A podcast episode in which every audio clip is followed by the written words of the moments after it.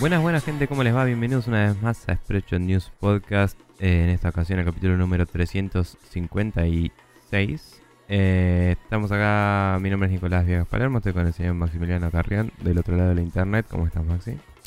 Bien, haciendo cuentas porque todavía nos falta grabar una temporal para cuando vos técnicamente te hayas ido. Y es como, bueno, después de eso me tengo que poner y sentarme a editar un montón porque todavía no edité nada. Bueno. Porque aguante dejar las cosas para el último momento. Y pero peor de los casos, haces uno por semana y es lo mismo que lo normal. Sí, es lo mismo de siempre, pero es como, bueno, estoy esperando a grabar el correspondiente de la semana para después ponerme a editar los demás porque es así, funciona en serie mi cerebro, no en paralelo. Está bien. Pero bueno, lo bueno es que así tenés mayor tensión, ¿no? Claro. Bueno, buenísimo estar tensionado. Nada, estamos acá para hablar otra vez más, como siempre, de los jueguitos, pero antes vamos a agradecerles a todos ustedes. Esto lo voy a mover para abajo, esta aclaración de acá. Las dos, en realidad. Bien, vamos a moverlo hacia las noticias, ¿te parece? Lo ponemos ahí. Ponele, sí. Bien, perfecto. Pero bueno, vamos a agradecerle a todos ustedes que pasaron, comentaron, nos likearon, sharearon y recomendaron también. Algunos decías en un post, en un thread en el grupo de Checkpoint. Muchas gracias a todos los que nos recomendaron, a la gente que preguntaba por distintos podcasts. Y además gracias a Jorge Peret, Nicolás Nex, Matías Paz, Fireperson16K y Francisco Sarmiento, así como cualquier otro que nos haya compartido, likeado, etcétera, como decía. También nos han llegado algunos mensajes, alguna pregunta más en nuestro form de Google, donde nos pueden mandar temas de discusión y todo eso. Y nada, gracias a todos ustedes. Maxi, ¿tienes un comentario acá largo de Neko para charlar? Sí, Neko nos dejó un mensaje que dice: bueno, a ver si logro comentar y acordarme de algo. Primero lo primero, la leyenda continúa. Empecé escuchando a la noche y me quedé dormido para despertarme 3 horas más tarde y apagarlo. Lo terminé de escuchar en un avión, así que técnicamente correcto eso también.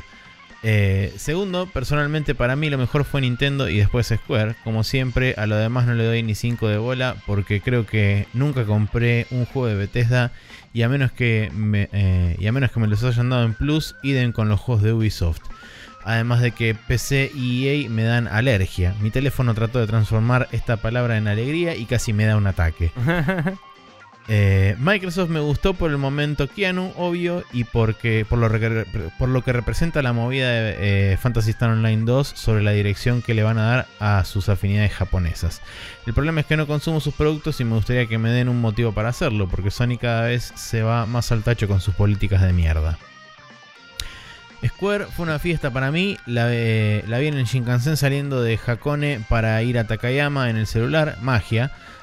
Sí, magia, estás en un tren y estás viendo internet, que no es tanta magia como si estuvieras en un avión viendo internet, pero bueno. Igual es un tren bala y eso tiene su nivel de magia, porque qué sé yo, ver un video por internet en un tren lo puedes hacer acá en un tren de mierda si querés. Por eso. No. Final Fantasy Remake me parece genial y nadie les va a pegar. Si admiten que les puede gustar, dejen de atajarse. Pero aguante Tifa. Que me podía gustar. Bueno, sí. Aguante Tifa, aguante sistema de pelea, aguante el banter entre personajes, aguante Jessie. Súper contento con los anuncios del Trials of Mana. El Legend es de PSX, es otro juego, nunca fue un título fansubiado del Seiken Densetsu 3 y de la colección. Ya los voy a comprar, pero lo que más me gustó fue todo el anuncio de los Saga, especialmente el Scarlet Grace, que hace años venimos pidiendo el port desde que salió en Vita y finalmente lo confirmaron. Alegría infinita.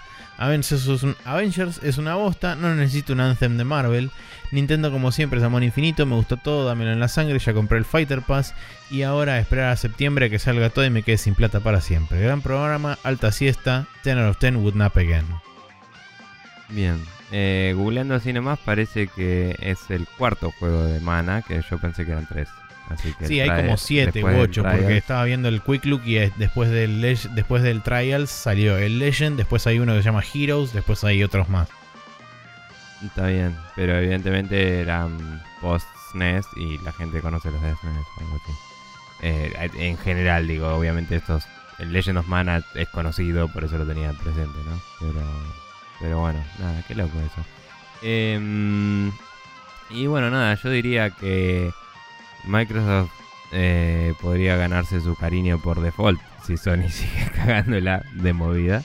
Y además, las políticas que está teniendo Microsoft son buenas, así que es como que la balanza se desbalancea más todavía. Particularmente se refiere a las políticas con respecto a juegos japoneses, que es lo que primordialmente juega Neko. Ya sé, pero bueno, digo, si tenés una empresa que la caga cada vez más y una que la está rescatando cada vez más, es como que la balanza se gira sola, no sé, pero bueno. Sí, igual, hasta que no tenga juegos japoneses, a Neko no le va a interesar, pero qué sé yo. Bueno, nada, me hizo gracia el Woodnap again. Y nada, Neko estará de vuelta. Neko's Journey Through the Night will continue. Y sí, nada, llega el domingo. Lo veremos uno de estos días, sí. Y el lunes tiene que ir a trabajar. ¡Yeah! Sí, la reveo. Con super jet lag cagado a trompadas de 64 días de distancia de diferencia horaria. Sí. Pero bueno, yo quería mandar un par de saludos. Uno a mi amigo Kotsi de Twitter, para quienes no lo conocen, es @Kotsi con 2 zetas y con K. KOTZZI. Dice que escuchó todo el episodio de la 3 de un saque el otro día y que le gustó mucho. Okay. Y nada, él nos había escuchado medio sueltos a veces y se suscribió y me dijo que a veces le cuesta la constancia. Y le dije, bueno, mira que ahora te vienen unos capítulos atemporales y los puedes escuchar cuando te cante el orto, así que fíjate. Técnicamente puedes escuchar cualquier capítulo cuando se le cante el orto, sí, pero bueno. Es una realidad del medio, pero es como que le digo, no vamos a hablar de noticias, sino es que tipo, si no lo escuchas esa semana ya no es relevante. Y me dijo, ah, bueno, puedo usarlo de buffer y adaptarme un poco, me dice. Así que nada, eso por un lado. Y por otro lado, saludos a Pyro, que cumplió el 16 de junio. Y vamos a suponer que ya lo habíamos saludado en los 40 minutos que se perdieron del capítulo anterior, pero no fue así, así que no le digan. Claro, eso. Porque nadie... nos había pedido que lo saludemos. Y, exacto, y lo rehicimos, chicos, y se perdió, ¿ok? Guiño, guiño. Pero nadie le diga que en realidad nunca lo hicimos y nos olvidamos completamente en el capítulo de la E3, ¿eh? Así que sí, nadie se lo diga ni se lo comunique a él, porque si no estamos en problemas. Bien. Así que nada, muy feliz cumpleaños para él, ya pasado. Y qué lástima que se perdieron esos 40 minutos, che, justo que le habíamos cantado esa canción tan linda. Y había como una banda de fondo, habíamos contratado así, una big band, y había un payaso, y creo que un elefante. No sé, pero bueno, nada, muy feliz cumpleaños para vos, Pyro. Maxi, ¿cómo hace la gente si quiere contactarnos, mandarnos mails, el tema de discusión, etcétera? Pueden mandarnos un correo electrónico a sprechonews@gmail.com. Si no, pueden pasar por facebook.com/sprechonews, que es nuestra fanpage, y ahí dejarnos comentarios. O bien mandarnos también por inbox, aunque siempre decimos que preferimos que nos dejen el comentario porque es más fácil de encontrar. Sí. Y si no, pueden pasar por @sprechonews, que es nuestro Twitter, donde tenemos también el post piñado y además el botón azul en Contact Us para que nos manden en Google Forms preguntas y demás. Además también está en sprechonews.com/preguntas. ¿Solo o con HTML? Por ahora .html, tengo que arreglar eso. Bien, no habrá distintos periodos de temporalidad ocurriendo en los próximos 3 episodios donde habría distintas barras de progreso yendo hacia el 100% de forma indefinida. Bien. Y eso puede llegar a suceder, así que como decimos al final de esta microsección, es utilicen las dos y fíjense cuál anda, y eso va a ser la mejor forma de probar. Pero bueno, .html o nada más barra, o sin nada, o sea, sprechonews.com/preguntas o sprechonews.com/preguntas.html, pero en cualquiera de las dos, la que funciona, úsenla. Perfecto. Nada, y también tengo un reminder de que hay que renovar el dominio, que me saltó ayer y fue como, ah, mira, recordámelo mañana. Y seguí en la mía. Pero para eso faltan como 60 días para que expire, así que no hay problema. Mañana no te va a agarrar cuando estás en los exteriores más externos. No, mañana o hoy a la tarde lo veo bien. Pero, bla, produciendo en vivo, etc. Bueno, vamos a pasar al Now Loading, a hablar de los jueguitos que jugaste, porque yo ya no tuve más tiempo esta semana.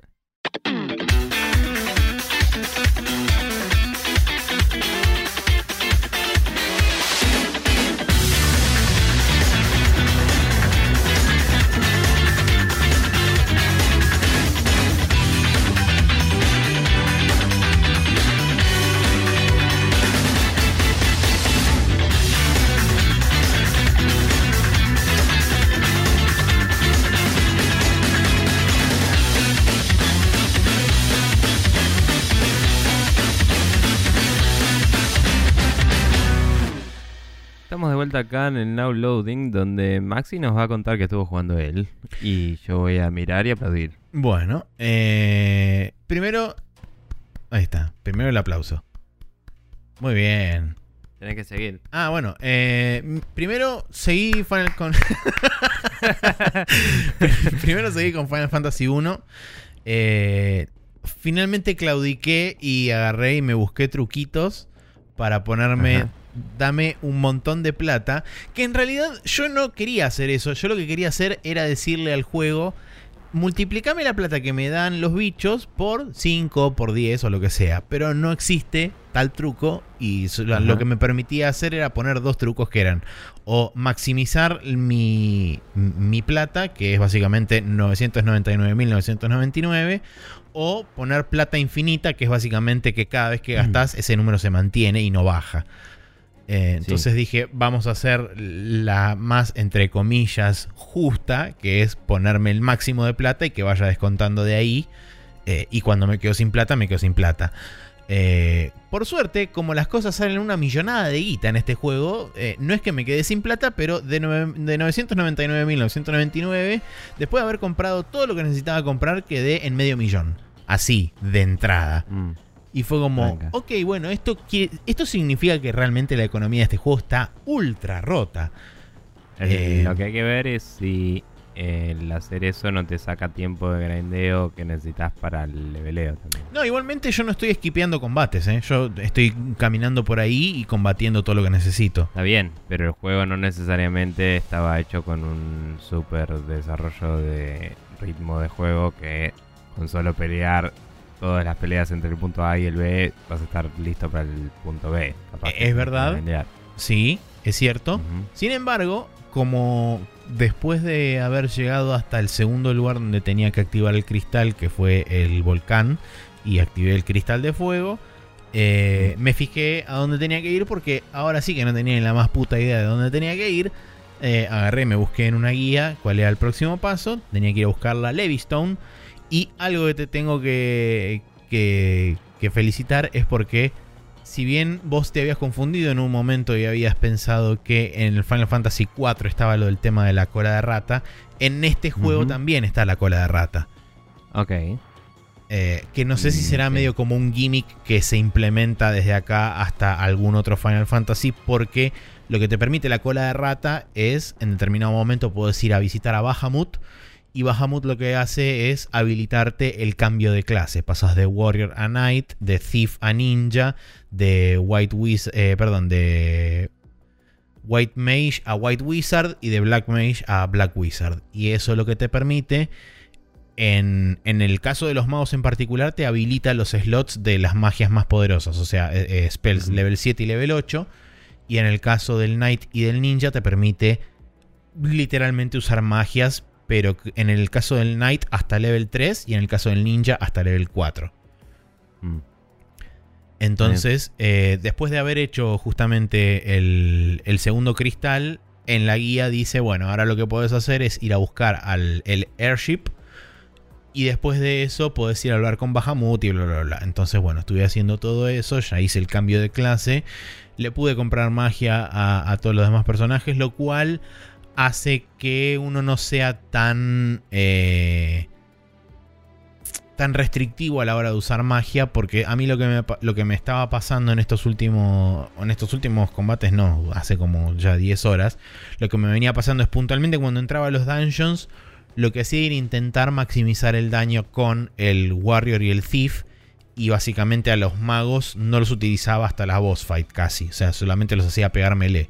Salvo muy raras ocasiones los hacía castear, magia, porque como la magia está limitada por usos, dependiendo de cada spell slot, era como, bueno, no quiero gastar magia ahora porque me van a ser más útiles cuando esté enfrentándome al boss. Por eso intentaba siempre ahorrarme la mayor cantidad de magia posible. Y además no puedes utilizar ningún ítem de recuperación de spell slot, que básicamente es la casita, el tent, porque solamente se permite utilizarlo en el world map. Una vez que vos estás adentro del dungeon, no tenés como por ejemplo en el Final Fantasy 4, que tenés como una especie de safe room donde podés utilizar una tent ahí adentro y recuperarte el HP, el MP y demás. En este juego solamente podés hacerlo en lo que sería el world map. Una vez que entras al dungeon es, bueno, tenés lo que tenés, el HP que tenés, la magia que tenés, y arreglate con eso. Uh-huh. Entonces en muchos casos lo que yo hacía era intentar no usar a los magos. En el caso de, por ejemplo, enfrentarme con un grupo muy grande de enemigos, que te pueden llegar a tocar hasta 7 enemigos en pantalla, y es como, bueno, no voy a estar 3 horas pegándole a los bichos, además de que potencialmente los bichos te pueden causar estatus como por ejemplo parálisis o stone y esas cosas que básicamente te deshabilitan personajes. En el caso del parálisis no pasa nada si te paralizan a los 4 personajes, pero en el caso de stone, como expliqué la semana pasada, te petrifican a los 4 y perdiste, listo, se acabó. Entonces, bueno, es como que tenía que tener un poco de cuidado al momento de enfrentarme a esos determinados bichos, o bien que hubiera una gran cantidad de enemigos en pantalla, y es como que no me quedaba otra más que usar magia para intentar bajarlos lo más rápido posible. ¿No tenés spells de inmunidad o ítems que te den inmunidad, esas cosas? Tengo spells para poder levantar, para revertir, claro, el Paralyze, y para poder levantar el Stone, no para prevenirlo.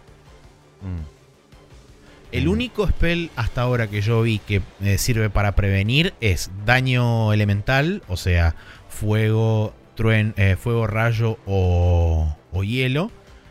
Y para prevenir, no prevenir, sino para reducir las chances de instant death. O sea que debe haber enemigos, o sea, los enemigos que tiran Rub, que todavía no me enfrenté con ninguno, por suerte. Pero ya sé que voy a llegar ahí y de repente me van a pegar y me voy a morir random. Y es como, bueno, ahí está, ese es el tipo. Así que esos son los únicos spells que vi que sirven para contrarrestar o para neutralizar, que en el caso del daño elemental no neutralizan, sino que reducen un 50% el daño, y en el caso del spell contra death, lo que hace es reducir las chances, entre comillas, que no te dice cuánto es esa reducción de chance, sino que simplemente es reducción de chance, así, esotérico.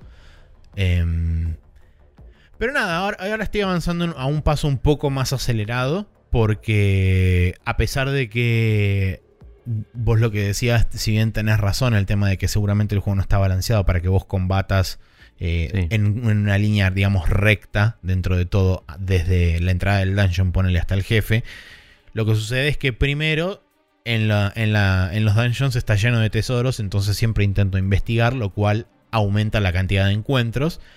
Y segundo, en la guía que estoy siguiendo ahora te pone, por ejemplo, en las secciones y en los diferentes dungeons, cuál es el nivel recomendado o el rango de niveles recomendado. Y estoy 1 o 2 niveles por encima de donde tendría que estar, estando, digamos, en el dungeon en el que estoy ahora actualmente. Entonces como que no estoy tan mal y puedo darme el lujo por ahí de speedrunear, entre comillas, si querés, un poco algunas secciones. Para después, bueno, una vez que llegue más adelante, sí, seguramente me toque grindear un poco más para mantener el nivel y poder continuar con el juego. Ahora, qué disparidad, ¿no? Que estés un par de niveles arriba e igual te faltaba guita zarpado para poder hacer cualquier cosa. No sé si está pensado el juego tanto, entre comillas, para grindear, como tal vez para que no puedas equiparte todos a la vez y sea más una decisión estratégica de qué cosas te compras y qué no. Puede ser. O no sé. Puede ser. Pasa que el problema es que es como si veo que tiene como un trade-off, porque normalmente lo que sucede es que o podés comprarle armas potentes a los damage dealers, que en este caso son los melee, tanto el warrior como el thief, o bien podés comprar defensa para que no los soplen y se mueran los magos. Entonces es como que por ahí el trade-off viene por ese lado, porque el knight y el thief tienen relativamente una defensa base bastante alta, y con el equipamiento que puedes comprar relativamente temprano es como que más o menos te la ranchás. Uh-huh. Pero el problema con los magos es que si no le actualizás el equipamiento de defensa, instantáneamente se vuelven de papel, y cualquier enemigo que le pegue un poquitito fuerte es tipo, ponele el Black Mage, ahora estoy en nivel creo que 22 y tiene 240 y pico de HP versus 590 que tiene el Warrior, y además un golpe de un enemigo promedio del área donde estoy ahora le saca 120, entonces tipo, de dos golpes se me muere el Black Mage. Bacano, ¿eh? Genial. Es como, bueno, no tengo chance de hacer nada. Sí, no. Y bueno, no sé. Sí, por eso es un juego raro. Por eso también dije, voy a ver hasta dónde llego con mi límite de frustración, y antes de colgarlo y dejarlo colgado para siempre, prefiero de última darme una ayuda con este tema de los... Eso fue antes de comprar las actualizaciones de defensa y qué sé yo. Ahora... todavía no lo probé porque recién hice todo eso y fui directamente a ver a Bahamut para cambiar la clase. Quizá eso también me agregue un bonus extra de defensa en los magos y no sean tan de papel. Pero bueno, ahora una vez que empiece lo que entre comillas sería la segunda mitad del juego, que es activar los dos cristales que me faltan, veremos a ver qué pasa y si continúan siendo de papel o son ahora por lo menos de cartón corrugado que aguanto un poco más. Bueno. Y después por otro lado estuve probando la beta del Monster Hunter World Iceborne, que salió ahora este fin de semana entre el 21 y el 24 de junio exclusivamente para la gente de Disney Plus, y el fin de semana que viene, o sea del 20, ya me fijo, del 28 al 30, sí, 28. Va a estar disponible para todo el mundo. Se lo van a poder bajar y lo van a poder probar ahí. A ver, para todo el mundo... siendo... para todo el mundo en Play 4, sí, porque no está en otras consolas. Ok. Pero bueno, la cuestión es que esta beta en realidad es exactamente igual a la demo que había en la E3. Okay. Tiene 3 quests, donde vos tenés una quest para beginners, que es matar al Grey Jagras en el Ancient Forest. Una quest para intermedios o para gente que tiene algo de conocimiento sobre el Monster Hunter World, que es para matar al Bámbaros, que es uno de los monstruos nuevos que agregan en Iceborne, que es el dragón, mejor dicho, el tiranosaurio con cuernos, que es el tiranoal, se le digo yo. Y por último, la quest avanzada, que es matar al Tigrex, que es uno de los monstruos de previos Monster Hunter que lo trajeron de vuelta para World. Y que se parece a uno que no me sale el nombre, ese que tenía medio como cara de pantera, ¿era? Como ¿Nargacuga? De, puede ser, que era como una especie de... es todo negro el Nargacuga, también, pero que es negro, medio murciélagoide. Claro, y el Tigrex era como lo mismo, pero un tigre, ¿no? Sí, tiene la misma forma de esqueleto. De hecho, justamente una de las cosas que decían, digamos, la gente que conocía sobre Monster Hunter, es que cuando mostraron en el primer tráiler, cuando revelaron en Nargacuga, dijeron, ok, bueno, esto casi confirma al Tigrex porque tienen la misma estructura de esqueleto. Claro, usan las mismas animaciones y es muy similar. Exacto. Sí. Pero bueno, hice las 3 quests. Lo que te dan es como una especie del voucher especial, que cuando salga el Iceborne posta vos lo vas a poder redimir por ítems y cosas y demás, cuando completas cada una de las quests, y tenés la posibilidad de ver un poco cómo son los movimientos nuevos de las armas. Tenés por supuesto para elegir las 14 armas de un tier en particular. Tenés como 5 sets de armaduras más o menos, donde te muestran te muestran alguna de las skills. Asumo yo que no deben ser todas las skills que tienen los sets completos, sino que debe ser como una especie de set armado exclusivamente para la demo. Estaban el set del Anjanath, el set del Great Gyros, el set de el Bámbaro, que es justamente este monstruo nuevo, que es así ultra vikingo y está buenísimo. El set medio por defecto de esta nueva área, que es como un traje de nieve. No de nieve, sino un traje así con pieles y qué sé yo, para protegerte del frío. El del Anjanath y alguno que otro más que ahora no me acuerdo. Bueno, el del Anjanath lo dijiste dos veces, así que... Ah, ok. Bueno, entonces había otro más. ¿Y el del Anjanath? Pero bueno, la cuestión es que vos, antes de ir a la quest, podés prepararte armando el set como quieras, ya sea un set completo o hacer mix and match de las cosas.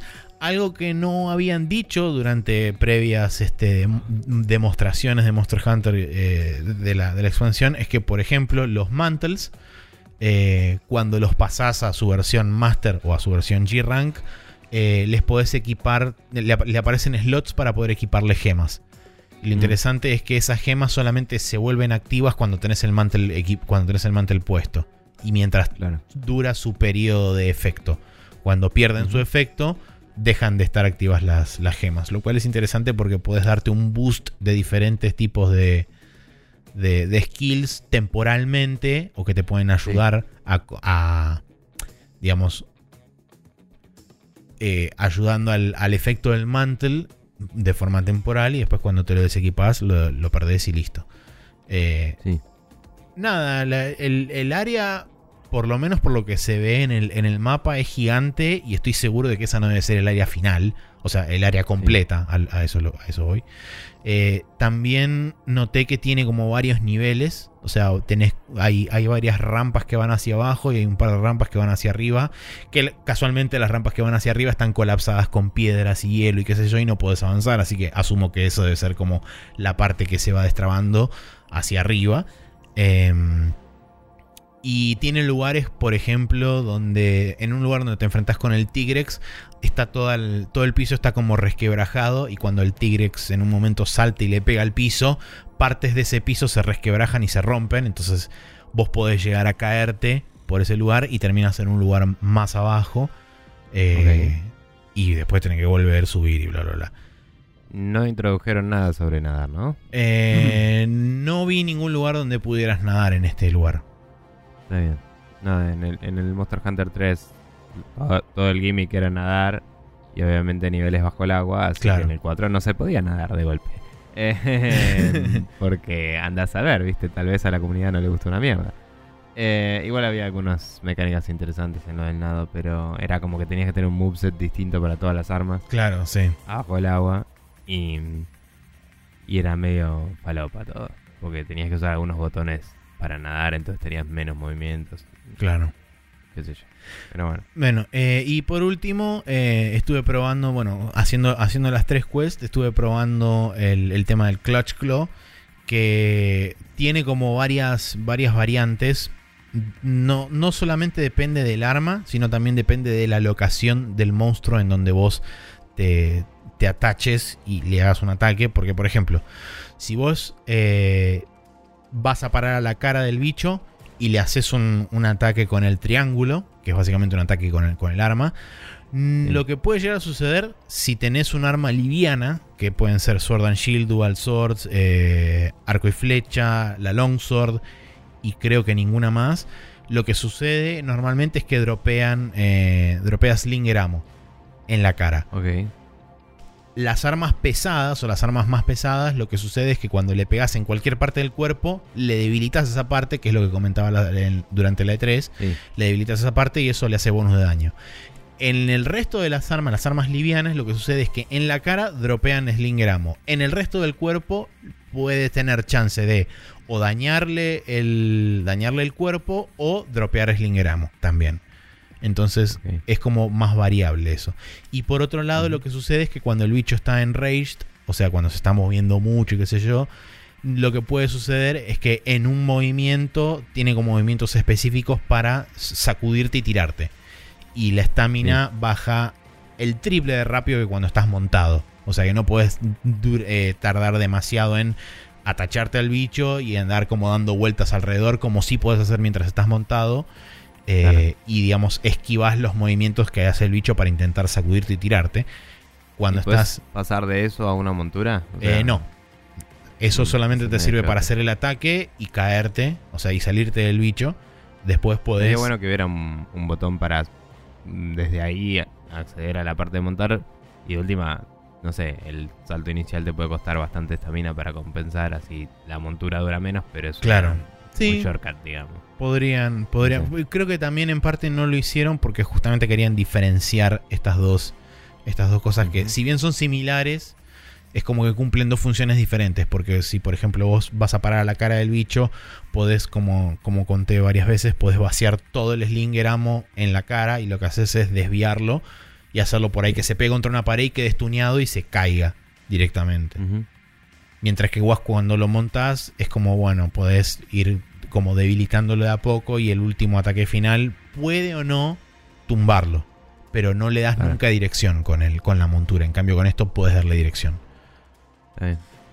Así que bueno, también estuve investigando movimientos propios de la Longsword y demás. Ya hay varios videos. Está el chabón Arex, que está haciendo un breakdown de cada una de las armas. Ya estuve viendo el de la Longsword y tiene cosas que son buenísimas. Casi que puedes atacar infinito todo el tiempo sin parar. Y está genial. Y me gusta que es la most anime of all the weapons. Es una puta katana gigante. Sí. Así que nada, la voy a pasar muy bien. Ya me veo. Tengo que como desprogramarme un par de cosas, que es el hecho de, por ejemplo, más de una vez me vi guardando el arma para poder usar el Slinger, y ahora eso no hace falta porque la puedes usar mientras tenés el arma desenvainada. Pero nada, eso ¿Va a ser parcheado el juego core o...? La verdad que no lo vi. No vi eso en ninguna parte. Si esos cambios van a ser retroactivos al juego base en caso de que no tengas la expansión. Claro, pues si no sería medio raro, pero bueno, no sé. Pero bueno, eso fue esencialmente lo que estuve jugando. Final Fantasy 1, que está disponible para NES, PlayStation 1, iOS, etc. Y la beta del Monster Hunter World Iceborne, que está sola para Play 4 y va a estar disponible este fin de semana, que ya pasó para ustedes, y el próximo fin de semana. Así que para los que quieran probarlo, pueden descargarse la beta desde el PlayStation Network. Recomiendo que lo busquen, no buscando Monster Hunter World, sino buscando beta, la palabra beta, porque los algoritmos de búsqueda de PlayStation son una poronga, y si buscas Monster Hunter World solamente te encuentra el juego base y la expansión no te muestra la beta. Y si buscas la palabra beta, va a ser más fácil que lo encuentres. Cualquiera, pero bueno. Igual a veces cuando entras, no sé si era así el caso, pero a veces cuando entras a un juego y ese juego tiene una beta, desde la página del Store podías entrar. No me fijé si ese era el caso, si estaba. Pero bueno, no pueden hacer eso de última, o si no, hacer como dije yo, buscar la palabra beta y lo van a encontrar. Bueno, nada, yo como dije, la verdad es que no tuve tiempo de jugar más cosas que las que comentamos las siguientes semanas, básicamente, porque estuvimos grabando temporales y ya estuve jugando eso, y es como, bueno, no tengo más que aportar y no tengo ningún preámbulo que establecer para la continuidad del timeline, así que estamos bien. Y nada, sigo en mi búsqueda del juego del avión. Y ya escucharán más sobre esto en las semanas siguientes. Y nada, vamos a entonces cerrar esto acá y pasar al Rapid Fire, donde hablaremos de un par de noticias de la semana.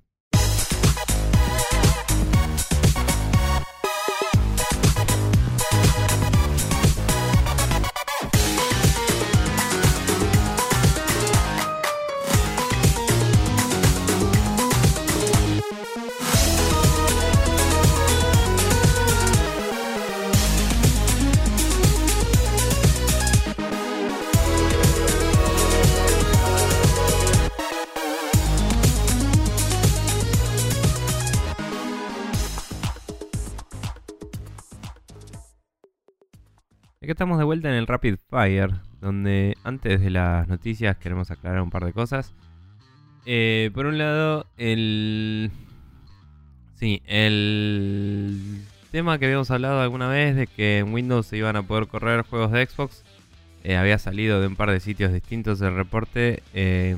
Parecía bastante verídico porque había mails y todo circulando de parte de Microsoft hablando de instaladores y de cosas que soportaban tipos de archivos de las Xbox, pero en realidad el tema, según comentó Phil Spencer en una entrevista con Giant Bomb, curiosamente, ¿no? Para quienes no saben de dónde podríamos estar sacando información. Básicamente lo que dijo es que cuando hicieron ese cambio que permitió que se puedan correr juegos de Win32 en la Windows Store, o sea, se pueden comprar ahí y se pueden correr a partir de ahí, ese cambio lo hicieron envolviendo esos viejos ejecutables en uno nuevo, digamos, en un installer nuevo que usa las librerías de Xbox.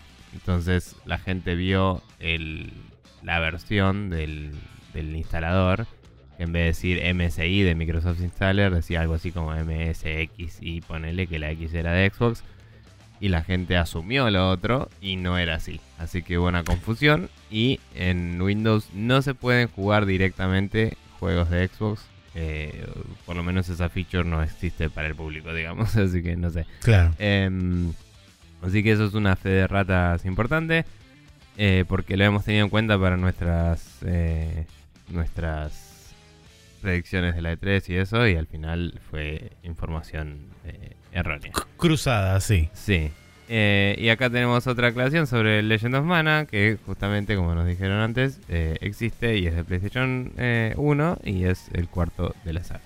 Así es. Así que nada, bien. Continuando, tenemos la primera noticia del día, que es que Valve actualizó el cliente de Steam para permitir hacer streaming entre distintas redes, convirtiendo lo que normalmente era el in-house streaming en algo más parecido al Remote Play de PlayStation. Y nada, esto haría que puedas desde otro lugar en el planeta conectarte a tu casa por internet y jugar a los juegos y streamearlos. Sí, con una latencia de la puta que lo parió, porque si estás en el otro punto del mundo es como, bueno. Sí, digamos que para quienes no están muy al tanto de lo que sea, este tipo de soluciones, el problema que tienen es que tenés un nivel de indirección que... Digamos, si usás Google Stadia o algo así, vos directamente streameás el juego de un servidor. Pero si haces esto, estás streameando de tu compu al servidor y del servidor a donde estés. Y esos son tipo, dos streams distintos que tienen que andar rápido, básicamente, en claro. Vez de uno solo. Y eso lo hacen bastante más jodido de mantener bien la latencia. Pero bueno, quizás alguno que juegue algún juego por turnos o algo tranca... puede irse a algún lado lejos de su casa y con una tablet acceder a sus juegos, no sé, jugarse unos turnos de Civilization o lo que sea. O, sí, para determinados tipos de juegos puede ser todavía usable esto, porque juegos que no dependan, digamos, de timing o de tiempos de respuesta relativamente cortos, quizás se pueden jugar a través de este nuevo Remote Play o de esta nueva modalidad que tiene el servicio de Steam. Sí, pero bueno. Eso. Y la última noticia, porque esta semana post E3 no hay demasiadas noticias, hay mucho de lo que sobró de la E3 y gente que todavía es como que sigue hablando de la E3 y demás, a pesar de que ya pasó. Sí. Gotta catch a select number, porque Game Freak confirmó que en Pokémon Sword and Shield va a ser el primer juego que no va a tener disponible a todos los Pokémon creados hasta el momento.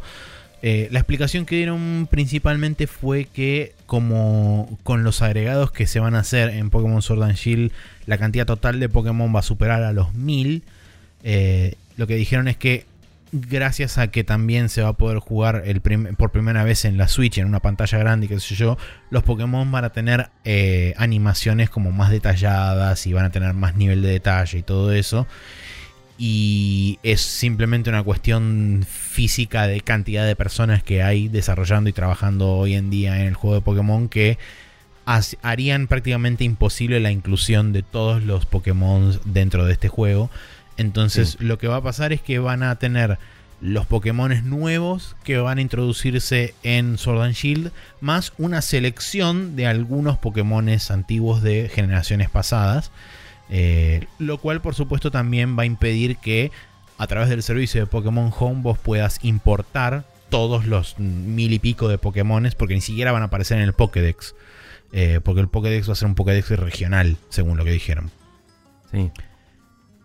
Así que bueno, no van a poder capturar los 1000 y pico de Pokémones que existen, sino que por el momento hay confirmados 170 Pokémon, que creo que la mayoría son los de esta nueva región, Galar o Galán o algo por el estilo.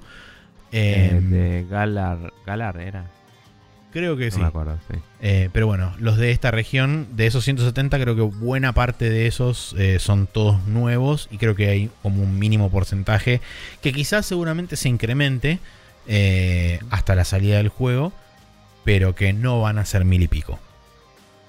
Sí, 1000 y pico van a ser ahora cuando salgan los nuevos, entonces. Porque... En total, sí, van a llegar alrededor de 1000 Pokémon. Está bien.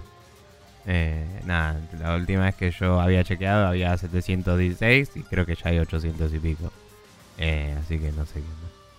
Pero bueno, sí, eso es medio una garcha, sobre todo. Esto estaba escuchando el otro día y es cierto, ahora te anuncian el servicio de Pokémon Home y es tipo, anda para todos los juegos, excepto para el más nuevo. Tipo, es como sí. Medio choto. Pero bueno, qué sé yo, es una imposibilidad, es el feature creep, sí, se convierte en un problema. No me acuerdo si recomendé un video de el canal de YouTube ese que analiza animaciones de juegos, que hablaba de las animaciones de Pokémon. Sí. Pero creo que lo recomendé. Recomendaste bueno, el canal, no sé si recomendaste el video puntualmente. Bueno, nada, tenía un video que básicamente hablaba de las animaciones de todos los Pokémon y cómo cada generación fue encarando agregarle algún detallecito más, porque mientras le iban agregando más Pokémones y era cada animación que agregues se la tenías que agregar a todos, básicamente. Sí. Y también incrementarse la fidelidad con la que vos podías ver los Pokémones, como que cada animación tiene que ser más detallada. Sí, es que inclusive por ahí dos generaciones compartían los mismos sprites y solo le agregaron nuevos frames, pero la siguiente ya tenía que tener otro set de sprites nuevos. Claro.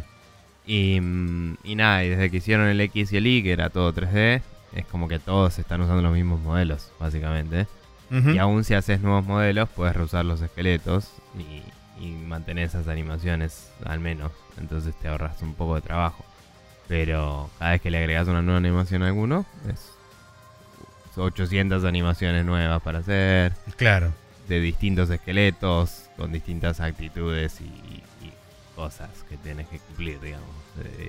Reglas de estilo y esas cosas medio de corporación. De este Pokémon es así y si lo haces distinto estás despedido. Tipo, es como... sí. Nada, complicado. Así que... qué sé yo. Hay que por un lado... perdonárselos, y por otro lado, viste, cuando decís, y hubieras esperado un año, 2 años más y me lo sacabas con todo, qué sé yo.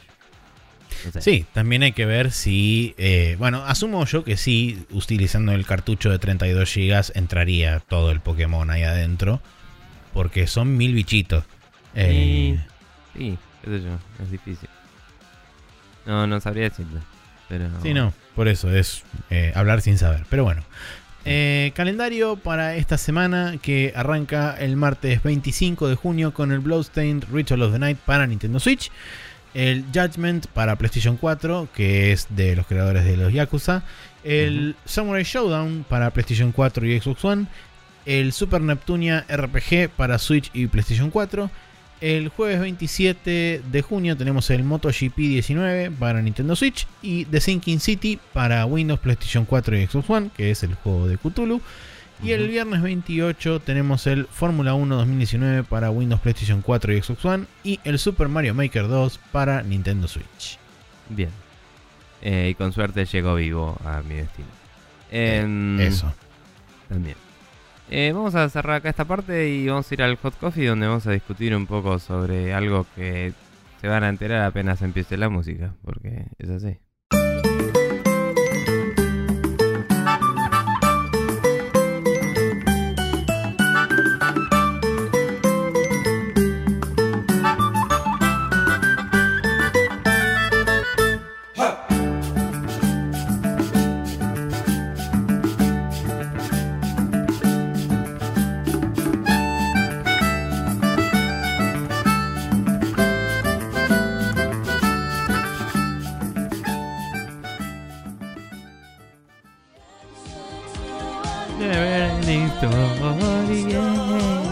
Vamos los pibes.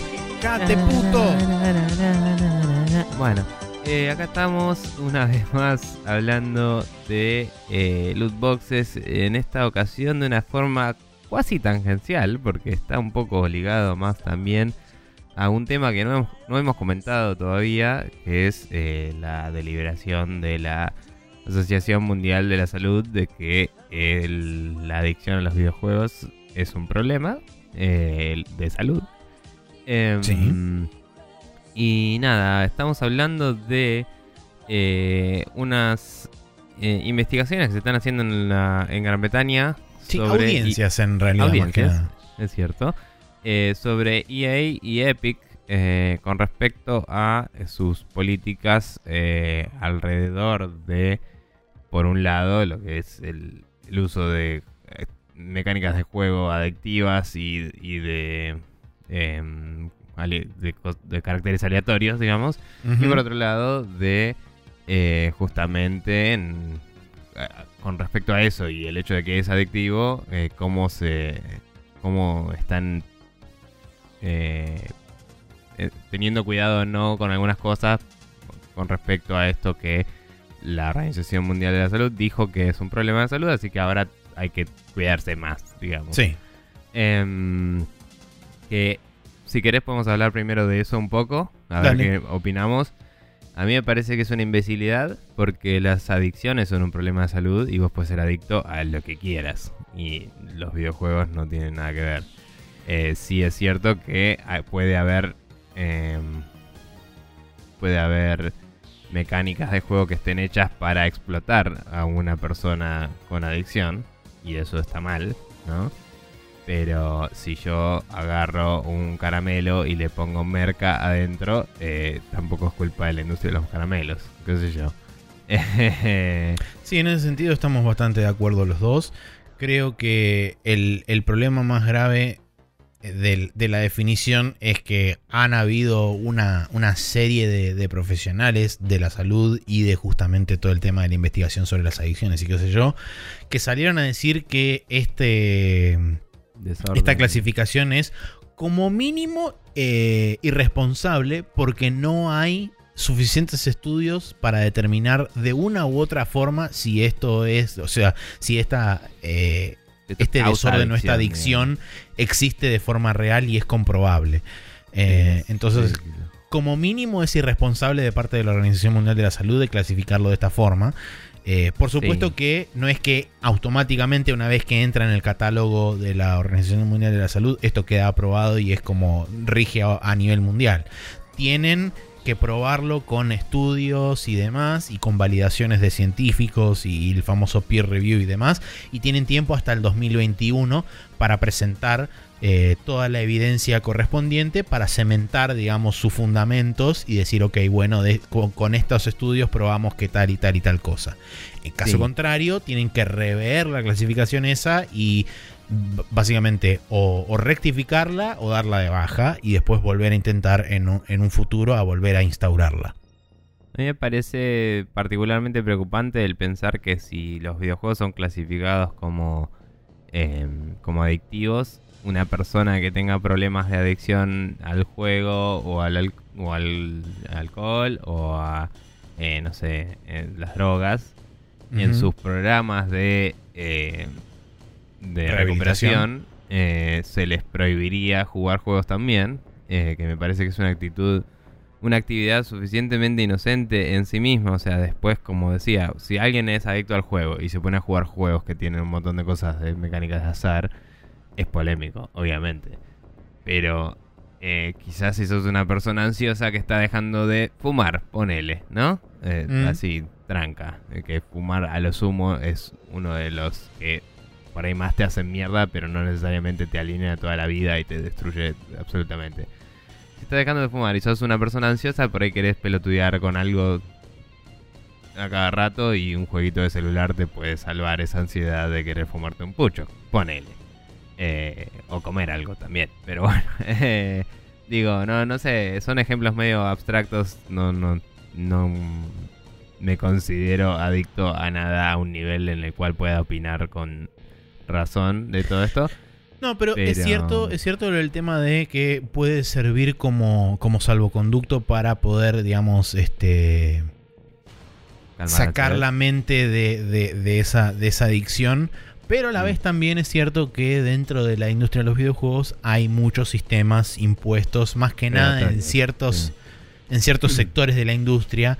Hay como mecánicas implementadas dentro de los juegos que pueden quizá profundizar la adicción o pueden aumentar la adicción de determinados tipos de personalidades o determinadas personas que ya tienen por ahí algún tipo de predisposición y qué sé yo, y lo único que haces es aumentarlo o potenciarlo con ese tipo de juegos. Entonces, seguro. El problema reside en que los juegos están implementando estas mecánicas, no en que la industria completa, así como una especie de paraguas que cubre todo, es adictiva. Sí, sí. Nada, la verdad es que, como decíamos, ¿no? Le falta delinear, le faltan más estudios y cosas que lo respalden, y así como está la clasificación genérica, puede traer muchas consecuencias negativas, me parece a mí, para los consumidores.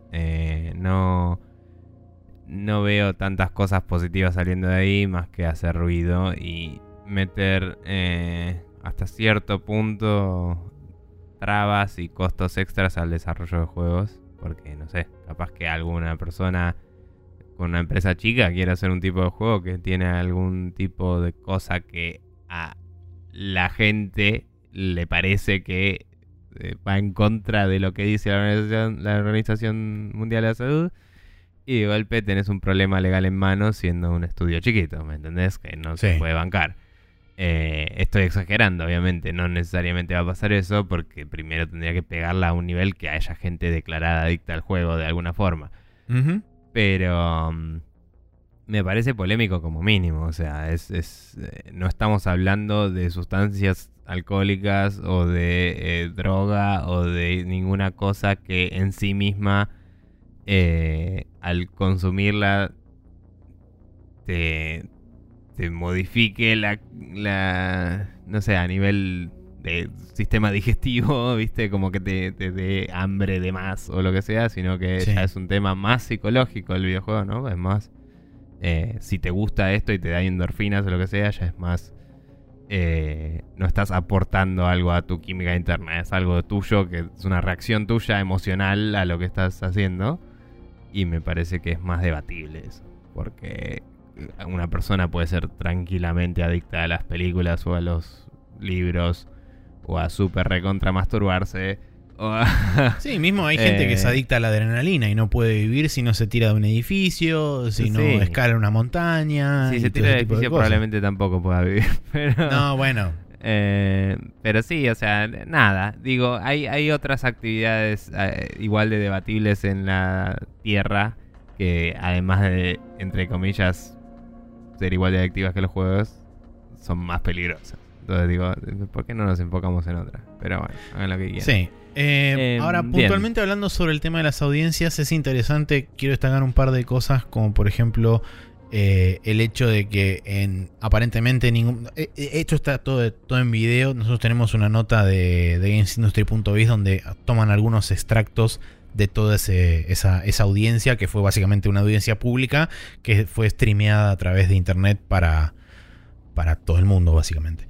Pero bueno, la cuestión es que hubo como determinados momentos en donde, particularmente en el caso de Epic, donde hubo un intercambio entre uno de los diputados, o como se llamen los que están ahí en la Cámara de Representantes del Reino Unido, que hablando con el Legal Counsel de Epic Games, le estaba preguntando sobre todo el tema de qué recaudos o qué tipo de protecciones estaban tomando en pos de la gente que podía resultar adicta a determinadas mecánicas del juego, puntualmente haciendo hincapié en Fortnite.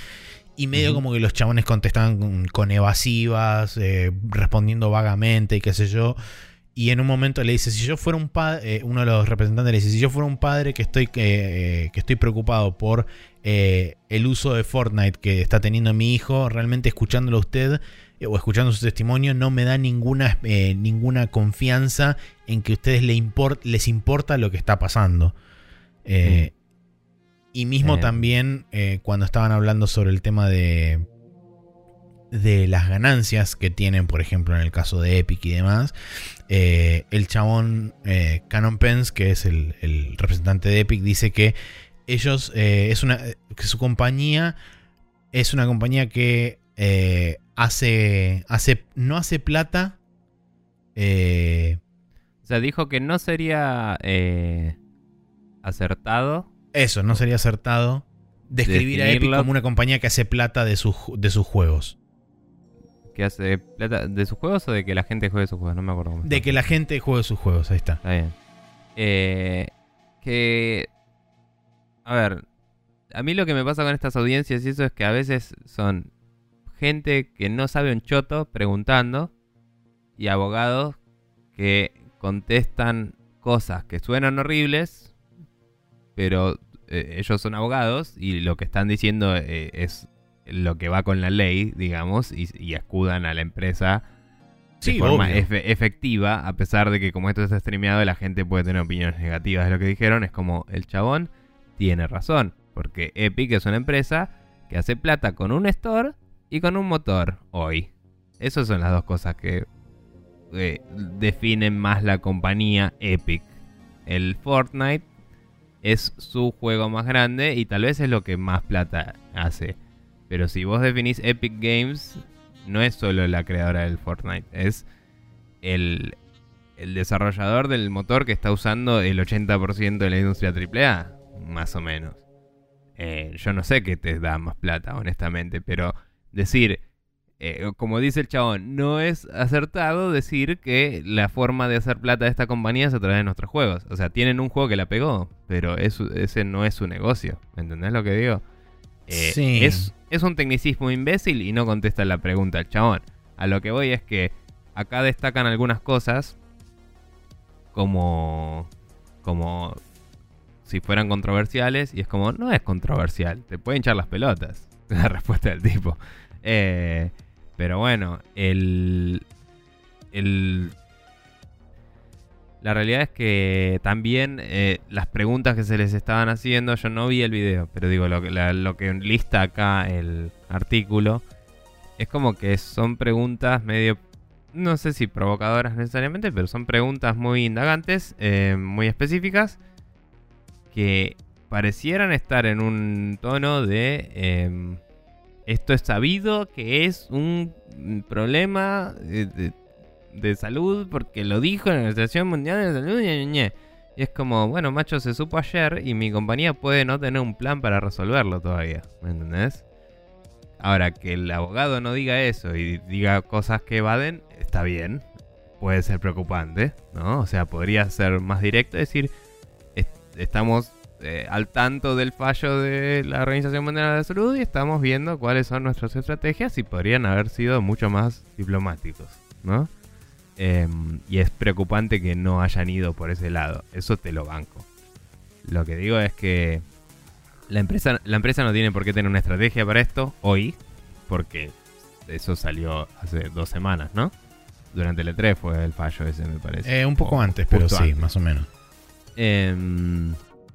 Y me parece que, de nuevo, no está delineado lo que quiere decir, entonces tampoco es fácil de medir si yo tomo medidas, si están bien hechas o no. Estamos muy en el aire. No, ni siquiera te diría que estoy abogando por el diablo, te estoy diciendo que en mi opinión estos reclamos no están bien armados, ¿no? Estas preguntas no son vinculantes hoy.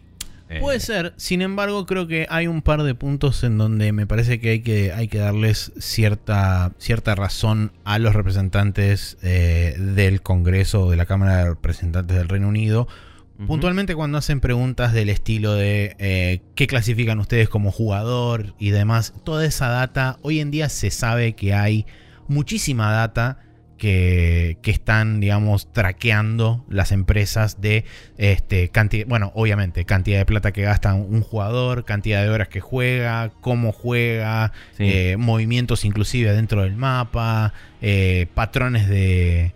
diferentes patrones de juego y demás cosas que son traqueadas por la empresa. Entonces vos tenés una idea de, entre comillas, el perfil de jugador que vos que consume tus productos.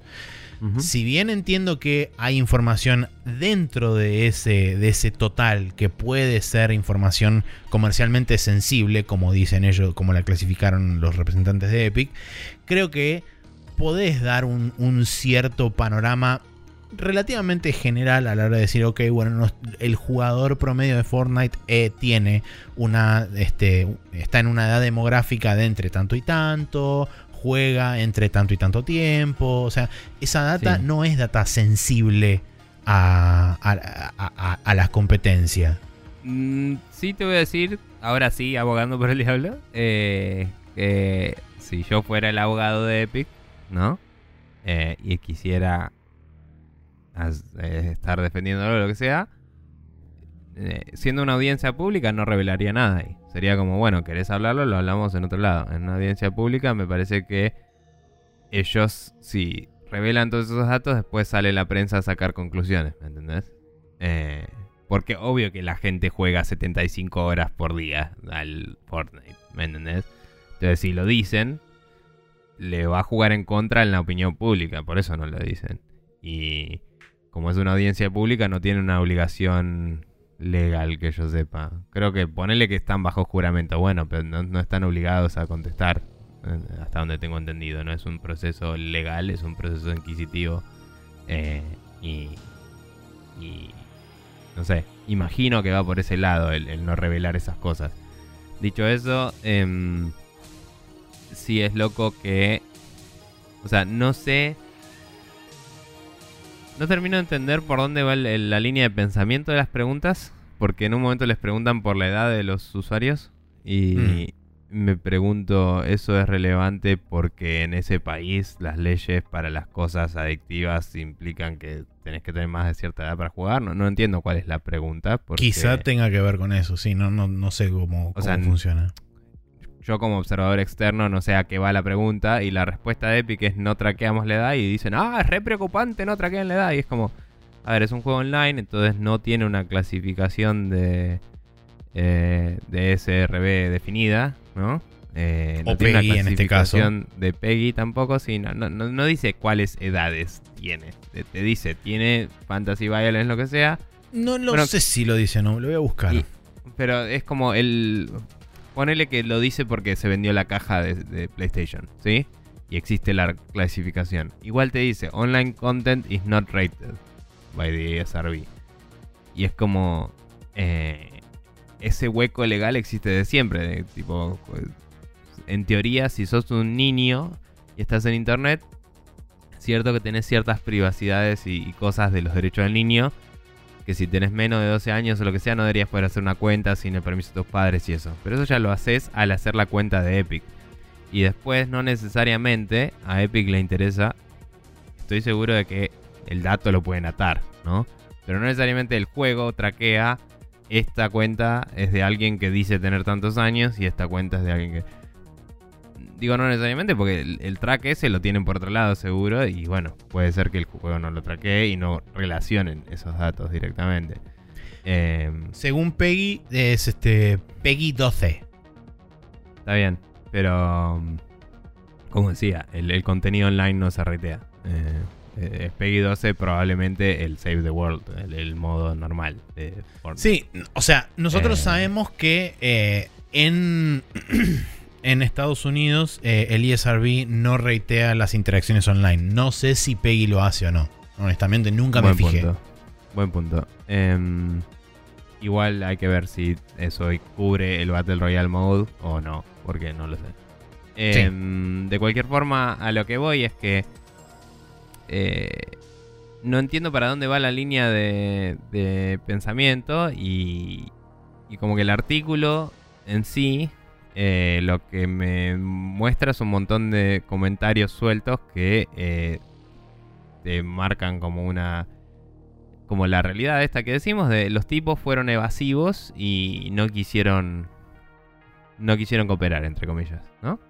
Sí. Digo, ok, pero yo estas preguntas, por lo menos las que me mostrás en este artículo, no entiendo a dónde carajo van, y esperar que una empresa tenga una solución a un problema que ayer me dijeron que existe y que obviamente no les conviene a ellos que exista ese problema porque ellos quieren plata, me parece una expectativa irreal. No sé, es como una vuelta de... estoy iterando y lupeando mucho en lo mismo, pero digo, sí, es como... No cooperaron. Fin. No sé si hay una noticia real, sí, o si es como... Están siendo maliciosos, hijos de puta. Es como... No, están jugándola a dejarlo pasar y ver a dónde va la cosa. Porque no le estás haciendo preguntas específicas. Le estás preguntando, sí, un montón igualmente de cosas. Creo que el resultado de esta audiencia es que ellos se mostraron, tanto EA como Epic, que bueno, EA llevó también una responsable legal de la parte de cosas legales y bla. El quote de EA es un poquito más preocupante todavía. El sí. de las si querés lo leemos. Sí, cuando le preguntaron puntualmente sobre el tema loot boxes, sí, a la representante de EA, que es Kerry Hopkins, dijo: nosotros no los llamamos loot boxes, los llamamos mecánicas de sorpresa. Sí. Y eso es como problemático. Es una herramienta. Es una herramienta de argumentación imbécil. Sí, y por supuesto, como... acto seguido lo comparó con, por ejemplo, ítems tipo huevos Kinder y todo ese tipo de cosas que, según ellos, tienen mecánicas de sorpresa, porque vos comprás el huevo y no sabés qué cosito te va a venir adentro. Está bien y ponele, corresponde, pero esto es... Particularmente desde Gran Bretaña o lo que sea, pero digo, esto veo que pasa mucho en Estados Unidos, que es como el branding del problema es importante para ellos, ¿no? Es como que en la tele hablan de algo y le ponen un nombre, y cuando tienen un nombre la gente está hablando de eso como, no, porque el Brexit, no, porque no sé, los inmigrantes, bla, y tiene un nombre eso, ¿no? O el Gamergate, o todas cosas así que le van poniendo nombres, y cuando sí. alguien dice, no, este nombre no es este otro nombre, está tratando de sacarle seriedad al asunto. Uh-huh. Y, o sea, más allá de que me molesta la estúpida puesta de etiquetas y que después eso ya te marca una tendencia, entonces cuando alguien reporta sobre eso, aunque opine lo contrario, al usar ese nombre está hablando de algo negativo, porque alguien lo nombró como algo negativo, ¿no? Sí. Que estoy hablando en general, porque a mí me parece que las loot boxes y eso es bastante nocivo como está hecho, pero digo, esa política de ellos me jode más cuando una empresa que está siendo la ofensora o está haciendo el parte de este problema, en vez de contestarte la puta pregunta, te dice, ah, no, pero no estamos hablando de esto, estamos hablando de esto otro. Y es como, vos la pregunta se te hizo a vos y vos no decís de qué carajo estamos hablando. Vos tenés que contestar la puta pregunta. Sí. Y eso sí que es evadir y que... nada, me parece preocupante también. Pero bueno, puntualmente a lo que iba es que, digamos, el resultado para mí de esta audiencia es que ellos demostraron que no fueron cooperativos con la audiencia en sí, y eso me parece que sienta un mal precedente a la hora de decir, bueno, ok, entonces si en base a esto, no necesariamente en base a esto, pero si esto da como puntapié una regularización o una instalación de la charla sobre una ley contra las loot boxes y demás de parte del gobierno para qué sé yo, es como, bueno, claramente vos tuviste la oportunidad de plantarte delante de un organismo gubernamental de forma oficial y decir, bueno, nosotros tenemos un plan para bla bla bla, qué sé yo. No te digo que mientas, te digo simplemente no seas tan cerrado y no te mantengas en la misma tesitura de decir no, no son loot boxes, son surprise mechanics, porque eso no te va a ayudar y de hecho te va a poner, te va a antagonizar aún más con el organismo que vos estás queriendo convencer de que te deje en paz hacer tu negocio. Sí. Nada, la realidad es que de nuevo, siempre me parece que hay un... O sea, hay una diferencia entre lo que va a decir el abogado, obviamente, que va a ser defensivo y va a tratar de desarmar el argumento, aunque no para el público, porque el público lo va a ver mal, para el precedente legal, ¿no? Después, cuando alguien le pregunte, es como, y sí, me preguntó esto y yo le dije esto otro, y tiene razón, y no hay nada que hacerle. Uh-huh. Por un lado tenés eso, pero por otro lado tenés, sí, como decís, o como había dicho, el approach de relaciones públicas, de tipo, che, reconocé que te guste o no, se tomó esta decisión, ¿no? En una entidad que tiene cierta relevancia mundial y que y decí la verdad, y es todavía no tengo un plan para esto, estamos viendo y obviamente que el juego afecta a la vida de las personas, ¿me entendés? O sea, no sé, no hay razón para negarlo o para hacerse los boludos. No sé, es quizás es simplemente eso, que en esa audiencia las personas que van son de carácter legal y no de carácter de relaciones públicas. Y eso es el problema principal. Sí, seguro, pero bueno. Para el mensaje, digo, no. El problema principal claramente no es ese, es todo. Pero, sí, no, tal cual. Pero bueno, digamos que desde el punto de vista legal vos también sabés que lo que estás diciendo ahí va a tener repercusiones sobre justamente la percepción de los representantes con respecto a tu empresa desde carácter legal inclusive. Sí, porque... a mí lo que me preocupa eso es que termine en una persecución medio cacería de brujas. Sí, cacería después, de brujas. ¿No? Porque es como, ustedes están siendo todos una manga de chabones que se hacen los difíciles, así que les vamos a caer con toda la de la ley. Y es como, pará, le preguntaste a dos empresas muy grandes, ¿no? Es como, preguntarle a la gente de empresas medianas a ver qué opina, y probablemente tenga una opinión sensata, te digan cómo afecta su negocio y todo, porque esto también lo hablamos. Las loot boxes eran una mierda, lo que sea, mañana las tenés que sacar porque las prohibieron en todo el planeta y la economía de los juegos se rompe. O sea, no... Está insostenible el modelo de desarrollo si no tenés ese tipo de income después del juego, como está ahora. Por lo menos la industria AAA, obviamente, no toda. Pero es un cambio muy grande que si se tiene que hacer de la noche al día, va a causar que se rompan todos los business models, digamos. No hay chance. Pero no sé. Sí, no sé qué tan preocupado estoy al respecto, pero bueno. No, es un punto, pero fuera de... Como consumidores, digo. Se rompen los business models y después hay gente que queda en la calle. La industria se... Sí, eso es verdad. Complica, o sea... Sí, porque el primero que va a pagar el plato es el tipo que está desarrollando el juego y es como, bueno, la empresa no puede mantener a toda esta gente, chau. Y reduce masivamente los costos de esa forma. Por eso digo, o sea, yo entiendo que a mí me chupan huevos si mañana hay un FIFA 20. A mucha gente no. Pero digo, si rajan a todo el equipo de FIFA, es gente que labura ahí, que no sé, como gente que ha laburado con vos cuando vos laburabas en productos similares.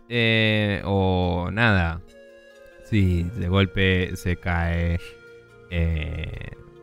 Activision con el Call of Duty o lo que sea, lo mismo. Todo es así, es como... si los juegos grandes que están en desarrollo hoy, que tienen algún tipo de mecánica así, se caen de golpe, es como, bueno, se cancela el proyecto y esa gente no necesariamente tiene un lugar donde caer parada. Y bueno, serían muchos juegos, muchas situaciones. No sé, es preocupante... Que el discurso no fluya, eso es lo que digo. Sí, tiene que haber una comunicación y no hay. Porque se ponen trabas y porque los otros preguntan pelotudeces, porque no saben. Y es como me ponen del orto los dos. Sí, de un lado es como que no tienen el suficiente conocimiento como para hacer preguntas que realmente sean importantes y necesiten ser contestadas, y del otro lado siguen en la misma tesitura de dar vueltas sobre el mismo punto, de negar contra viento y marea, de que cualquier cosa que les digan y que puedan potencialmente llegar a ser dañina, no, en realidad no, porque está todo bien y nosotros somos éticos, legales y todo lo demás y está todo perfecto y no hacemos nada mal y queremos más plata. Sí, sí, no, realmente preocupante. Pero bueno, no sé. No tengo más. No tengo tampoco mucho más que aportar. Más opiniones. Yo, como decíamos, no vimos las conferencias de Stan para ver ahí las sí, audiencias. Igual son como 6 horas de audiencia. Sí. No iba a ver eso. No me sorprendería si lo viera, de que hubiera varios segmentos similares a cuando le hicieron las preguntas a Mark Zuckerberg, y eran tipo un montón de gente dinosaurio preguntándole cosas de internet super avanzadas a un chabón que lo miraba con cara de me está jodiendo, tío. Y es como, claro, todas las cosas que Mark Zuckerberg contestó preocupaban a la gente, porque la gente no sabe cómo funciona internet, y es como, es así en todos lados, no es Facebook, tío. Es así, tu información está ahí en el aire y la pusiste vos y todo el mundo la puede ver, la concha de tu madre. Y es como, sí, Mark Zuckerberg hizo un montón de cosas que admitió que no cuidaron la seguridad y todo lo suficiente, pero era el puto estándar también cuando se hizo. O hasta lo rehizo el estándar, no sé, pero qué sé yo, es el tipo de situaciones que digo que son preocupantes, porque eso es lo que después determina la legislación. Uh-huh. Es como, no, tipo, busca gente, peritos, gente que esté en el tema y arma como un comité de verdad y definí y legislá con conocimiento de causa, porque el derecho digital y todo eso y el cuidado de la salud y de las adicciones y todo son todos temas muy graves, digo, y no sé, me frustra. Pero bueno, bla, perdón, me extendí otra vez. Nada, eso es todo lo que tenemos para decir de esto, me parece. Sí. Y vamos a pasar a la última sección del programa del día de la fecha, que como siempre es el Special Move.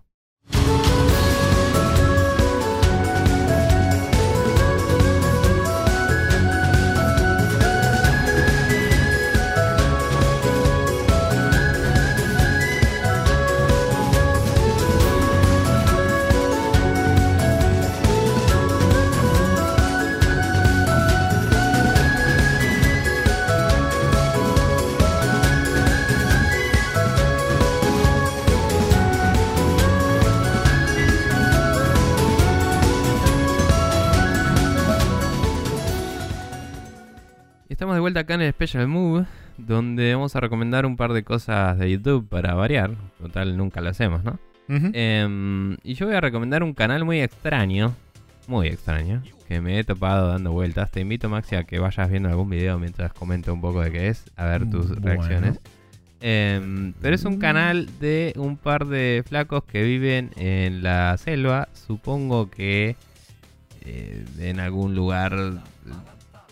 No sé, no tengo la más puta de dónde es, pero en algún lugar de Asia, supongo, o lo que sea.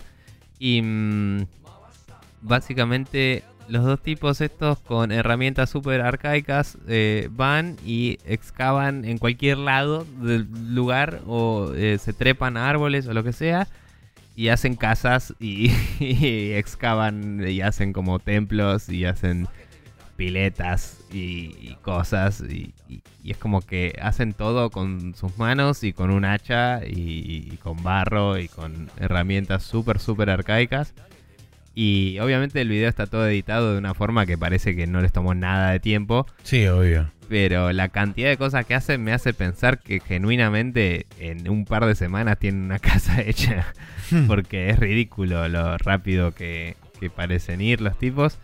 Y es una bizarreada loca de la internet, que a veces estoy tipo mirando boludeces en YouTube, y porque una vez vi uno me recomienda otro y entro, y de golpe estoy viendo así un montón de videos de los chabones armando cosas re locas. Y es, no sé, YouTube es un lugar muy extraño y a veces aparecen estas cosas. No sé, ¿estás viendo algo? ¿Viste lo que es? estoy viendo uno que están haciendo una mini jungle bambú vila. Que nada, está haciendo un montón de troncos, despejó un lugar así random que tiene como un montículo en el medio y está trayendo literalmente bocha de troncos. Sí, es re loco porque si saltás para adelante en el video, de golpe hay una casa. Y es como, ¿qué? Ah, bueno, no sé. Tipo, sí, salté 1 minuto y medio y ya hay 4 pilares plantados y hay como una base hecha y es como, wow, dude, ok. Sí, sí. Bueno, había uno que había hecho todo un coso subterráneo e hizo una casa que parecía la casa de los tíos de Luke Skywalker, ¿viste? Así como tallada adentro de la tierra, ¿no? Y como que lo cubrió todo de barro para hacerlo más impermeable y les fue llevando agua, hizo como una piletita interna y después lo tapó todo con hojas y le tapó con tierra encima y lo hizo tipo una casa subterránea que no se ve desde afuera y con una puerta así, una trapdoor y como que alto refugio, guacho. Sí. Y nada, encima, para colmo, también, por lo que estoy viendo, utiliza todas cosas naturales. O sea, no utiliza ni clavos, ni martillo, nada. Tipo, en una cosa está tratando las ramas con una especie de liana o algo así. Sí, sí, sí. Lo único que usa artificial es tiene como un palo con una especie de hacha al final. Sí, sí, medio como un machete, una cosa así. Es la única herramienta hecha por el hombre que tiene. Sí, es muy raro, man. Y no sé qué onda. Pero cuando excavan también es como que los ves y excavan a las chapas los chabones. Tipo, onda, hay partes que no están editadas que literalmente se come un cacho de tierra resarpado dándole andar bla, bla, bla, bla. Y va como limpiando y decís, chabón, no sé. Pero nada, es una bizarreada increíble y lo ves y después quedan cosas re playeras armadas. Y había uno que hicieron una casa del árbol re zarpada con una escalera que en vez de una escalera así de las que se desenrollan, era una escalera con escalones todo hecho de bambú así. ¿What? Y era re como, no sé, la isla de Gilligan, pero como todo armadito y no sé, muy, muy extraño todo. Y como que los ves y cortan cuerda con los dientes, está muy bien. Deben tener un plan, ¿no? Pero parece que lo hacen todo en el momento. Voy a hacer un círculo acá. Y hace un círculo perfecto el chavo. Sí, sí, es como la puta madre. Tipo, la puta madre, tipo, el otro día, no sé, se me rompió un estante y no lo pude arreglar ni palos o algo así. Tipo, situaciones de verdad. Y los chabones, tipo, en un rato te arman una casa. Tienen 1.000.000 de casas. Tipo, había uno que decía... Un comentario de un chabón que decía... Como que veías el perfil de Tinder del chabón y decía dueño de como 40 casas, todas con piletas. Porque siempre hacen piletas el chabón. Pero bueno, nada. Nada, re loco, no sé. Lo encontré por ahí dando vueltas y fue como, uy, alguien va a querer ver esta bizarreada, así que nada, ahí está. Pero bueno, Maxi. Te quedaste tildado viendo los videos. No, sí, perdón. Pasa que es como ahora empezó la parte divertida que extrajo un montón de paja, lo tiró en un barrial y empezó a pisotearlo para, supongo, hacer las paredes o lo que mongo sea. Sí. Pero bueno, sí, volviendo puntualmente a lo que yo quería recomendar, que es la tercera parte del Embedded Documentary del Hades, que está filmando actualmente Noclip, que es el canal de YouTube de ¿cómo se llama esto? De Daniel Dwyer, que hace justamente todas esas cosas así de documentales y demás. Todavía no lo vi, así que word of caution, pero habiendo visto los dos anteriores, considero que me doy por aludido de que tengo una idea de más o menos por dónde va a ir y qué sé yo, y asumo que seguramente va a estar bueno. Porque de la forma en que ellos hacen los documentales y demás, siempre hacen cosas copadas. Y en este caso, si bien es la primera vez que están haciendo un documental embebidos, o sea, dentro de lo que es el mismo estudio y lo van como filmando a medida que ellos están desarrollando el juego, es algo nuevo para Noclip. Por experiencia previa de los dos capítulos anteriores, creo que... Está bueno. Está haciendo la pared directamente con esa paja y el barro, boludo. No, viste que es re atrapante, boludo. Es increíble, chabón. Me lo puse al costado porque mientras tanto sigue andando. Así que nada, tercera parte del documental de Hades. Si no vieron ninguna de las tres partes, recomiendo ver las otras dos también, obviamente. Así que eso. Y comentario totalmente random y al azar. En el coso de time.is que usamos nosotros para sincronizar, dice que es la semana 25 esta semana, así que estamos literalmente en la mitad del año. Tranca. Bueno. Nada, dato curioso y esotérico. Cuando ustedes escuchen esto va a ser la semana 26, obviamente, pero bueno, sí, lo siento por ustedes que ellos no están viviendo en el eje perfecto del tiempo entre un lado y el otro del año. Igual si son 52 semanas, la semana que viene es la del medio. Ah, verdad, cierto. Bueno, entonces bienvenidos a la semana perfecta de todo el tiempo y etcétera. Al menos que mantenemos nuestra tradición de perdernos todo el tiempo en fechas y, sí, y conteo de capítulos y cosas. Así que nada, eso se mantiene en el Esprechoverso. Sí. Maxi, ¿cómo hace la gente para suscribirse a nuestro bello contenido que generamos todo el tiempo? Pueden pasar por iTunes, por archive.org, por Google Podcast o por Spotify y buscar Esprecho News todo junto y sin acento, y de esa forma pueden acceder a todo nuestro contenido que está disponible todos los martes a las 0:30 horas. Si no, pueden copiarse esprechonews.com/podcast y ese lo pegan en su reproductor de podcast de preferencia, y de la misma forma también pueden acceder a nuestro contenido. En youtube.com/esprechonewstv es donde tenemos nuestra... nuestros cosos de YouTube, donde está la playlist de lo que sobra de Spreadshot News, y además hay un montón de gameplay de otras cosas mientras el chabón está cortando bambú a la mitad y lo va a usar para algo que no sé qué es, pero me intriga sobremanera. Así que está armando una ventana, mira qué lindo. Bueno, me voy a seguir viendo este chabón construir casas con cosas, y yo los dejo a ustedes ahí, y que sean muy felices y que la pasen muy bonito. Está muy bien. Yo me voy retirando también, y nos veremos la próxima en una forma mucho más atemporal y bizarra. ¡Ah, le estamos haciendo la pared del frente con el bambú, boludo!